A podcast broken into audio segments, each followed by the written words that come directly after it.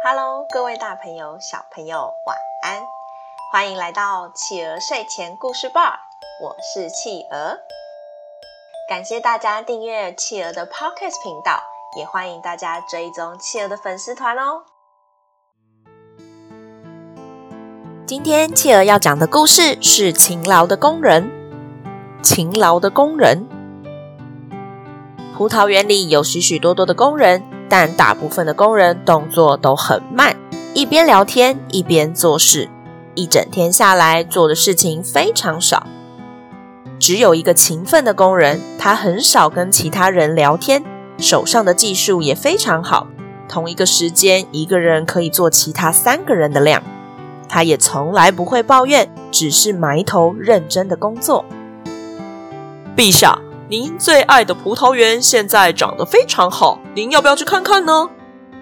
陛下，陛下，葡萄园有个工人帮您照料了好几棵葡萄树，都结出了漂亮的果实，您要不要去看看呢？这片葡萄园的主人是这个国家的国王。这天，他听了大臣们的建议，来到葡萄园视察。他观察到有个工人特别的认真。那些漂亮的葡萄果实几乎都是出自他的手。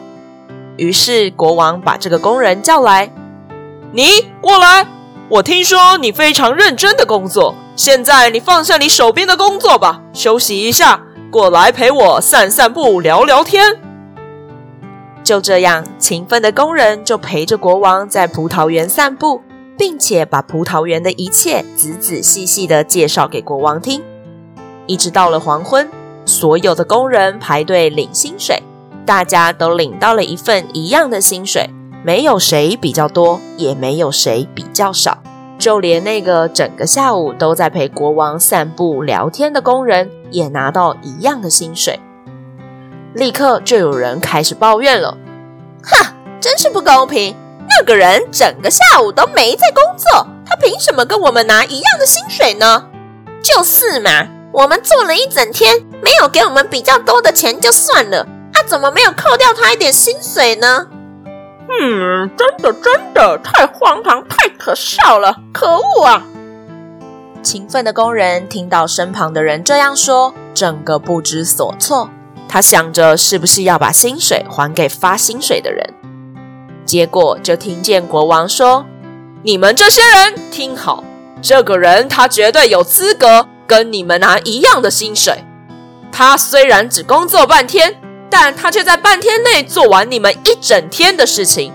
重点是做的事情，而不是做事情时间的长短。你们自己想想看，你们有办法在半天就完成一整天的工作吗？听完国王说的话，原本还很生气的工人纷纷惭愧的低下头，一句话都不敢说。默默的拿着自己的薪水离开了。好啦，宝贝们，今天我们的故事就说到这里结束喽。宝贝们喜欢今天的故事吗？企鹅自己很喜欢这个故事呢，尤其是最后面国王说的那段话，真的是太有道理了。你们觉得呢？